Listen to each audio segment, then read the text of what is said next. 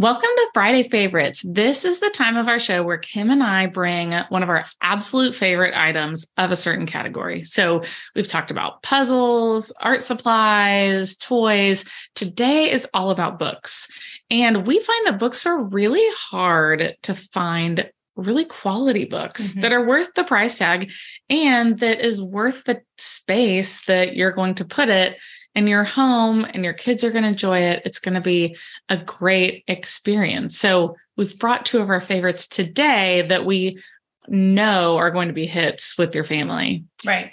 So, I was telling Mary earlier, I was at Barnes and Noble this weekend with my own kids, and I feel like I know books. I know how to pick a good book, but there are so many books in the kids section, and I got overwhelmed. And just looking at all the different ones, a lot of them have, you know, a little puppets or mm-hmm, toys or animals mm-hmm. that go with it, which I think is great because you can add to it. But I myself got overwhelmed. So I, I love a book that I know how it's used with kids or it's been recommended to me. And so I brought one of my favorites today. It's called All Better. My sister introduced me to this book. I just did it yesterday with a kid, but what it normally looks like is all of these there's a little band aid that goes on the same color. So right there, you can take them all off and match colors. Let me find a couple more. So right now you're just matching colors and each band-aid has a little animal on it. There's a dog, a monkey, a sheep. Here's all the animals right here.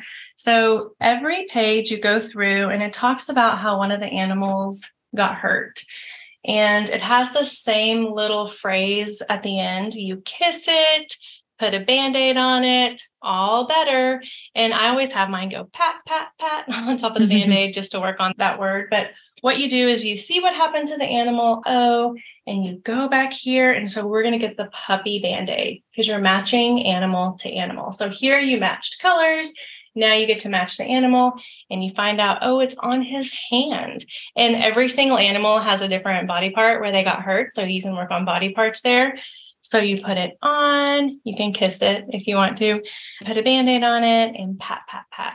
And a lot of times, the way that I do it by level is if we're needing to go quick, we'll just turn the page and, oh, he hurt his hand. We don't even have to go through the whole process of how it happened. Oh, he hurt his hand, put the band aid on and go through there. So each one, you know, the monkey fell and he bumped his head. So we can talk about his head. Go back here you find your monkey band aid, and then you're going to put it on his head. So there's another word you're working on on. You can take them off. And then for your older kids, you can go through and do it page by page or even at the end. How did the puppy get hurt? How did the monkey get hurt? And have them retell that story um, back to you. So answering some of those WH questions, recall. It's a great book that you can just take all the band-aids off and let the kids put the band-aids on. That's fun too. If they're not really even at the reading level, put the band-aid on, just matching the animals. But as they get bigger, you can work on what happened, how it happened, and you're making them all better. So it's really fun. It's a cute one. And here's the elephant. He stepped on his own trunk.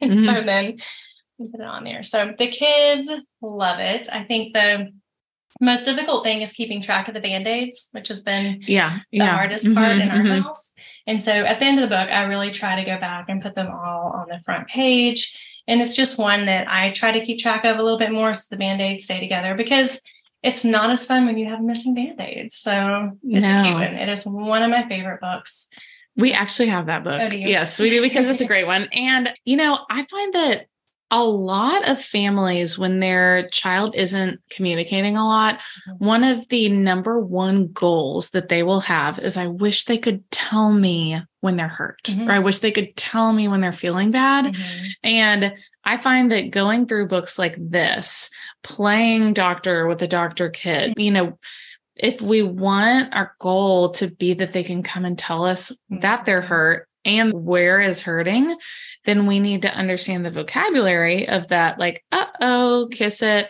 you know, pat it, and then also understand body parts. Right. So mm-hmm. if they can know that vocabulary, then they're going to be way better set up to be able to tell you like oh my tummy hurts mm-hmm. and the best way to teach it is through fun right and understanding those routines so the next time they get hurt you can do the same routine that's going to hopefully help them move through it a little bit better uh-oh i'm going to kiss it i'm going to rub it you know that same routine that they're used to and they know and they've learned when they're not hurt and then when they're not mm-hmm. upset we'll come back to them in that moment and hopefully you can talk through it and it'll help them know mm-hmm. okay we're going to put a band-aid on it and it's going to be all better because they've learned about it from a book when they were in the state of mind where they could understand it and listen and mary what did you bring today okay so today i brought this book it's called let's find momo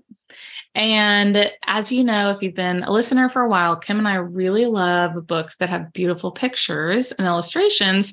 And a step that is easier for kids as they're learning is if it's real pictures. So if you find that maybe a child isn't quite interested in illustrations and books yet, you want to go towards some books that have real pictures in it. This book is all about the dog Momo. And as speech pathologist, let me tell you, that's a good dog name. Yeah, it is. Spot, Clifford, way too difficult right. for early learners. So Momo is great for kids, gosh, as early as like 12 to 18 yeah. month range, yeah. you know, is like a great one. So changing that vowel from mama yes. to Momo Yes. And that O vowel is trickier. So you're mm-hmm. right. Kind of chaining into the O, Momo is a good one. And if they call it Mama, that's okay. We'll get there. Let's find Momo. This is a search and find type book. And so, okay, look at this, Kim. It's really cool. Oh, how fun. That's a real so, picture. Yes, it's real pictures and it shows exactly what you're going to find and it's mm-hmm. labeled. So it's a real picture and you're saying hot dog Momo. And then it has four things, and you're going to find that in this scene. Now, this is obviously a more graduated search and find mm-hmm. busy. This is the level of more the 12 to 18 month right. range. And then you can find it for them and say, Momo, look, I mm-hmm. found Momo. So you can show them, and some aren't quite as busy, like something like this. Mm-hmm. Very, very kind of empty scene. And then you're finding them. Now, if you are with like a two to three year old or older, then you're working on those awesome location phrases. Right. That's what I was just thinking. Yeah. Is that, you know, a lot of those early learners, they have the nouns down. They've got this huge inventory of nouns, mm-hmm. but then we're looking at it and going, wait, we don't say in or under or between great way to practice in the box or where is the glove? It's on the chair. And then you can incorporate new vocabulary like that, like shelf that they might not mm-hmm. have yet. So this is a really, really pretty book. Goes through a lot of different scenes. And again, Momo is the constant in all of yeah. them. So if you want to just go through first and all you're doing is finding Momo, that's a great way to do like a first run through the book and it's fast and easy. And then as they get more engaged in it, you can label. This is such a great picture to say, this is a sock. Mm-hmm. Sock. You know, it's just, yeah. And it's got this nice plain background. Then you can find all the different ones in the That's book. Cute. I've never seen that book. That's a really good one. It's a really great one. And it does, it just has some good vocabulary. Kim, we have always talked too about speech sounds. Mm-hmm. I mean, this is a great one too that if you're working on L's or R's, S's, you can incorporate those sounds and then you're just doing a quick warm up, but you're also working on speech and language while you're doing your play is that we can mm-hmm. incorporate all these sounds in just our everyday things we would do already. So let's find Momo is a great one. That's cute. And I love books that when kids are little, they can just enjoy looking at those bright pictures. When they are real life pictures, like in that book, mm-hmm. kids really enjoy just looking through at the pictures. And when they're older, they can try to do that search and find themselves. They can look on the left side, see if they can find it on the right. So it's a a great book for kids to stay engaged with for, with themselves for a while. So that's a really cute one. Yeah, I like it. Well, thanks so much for listening. We hope you enjoyed Friday favorites, and we will see you here next time. Okay.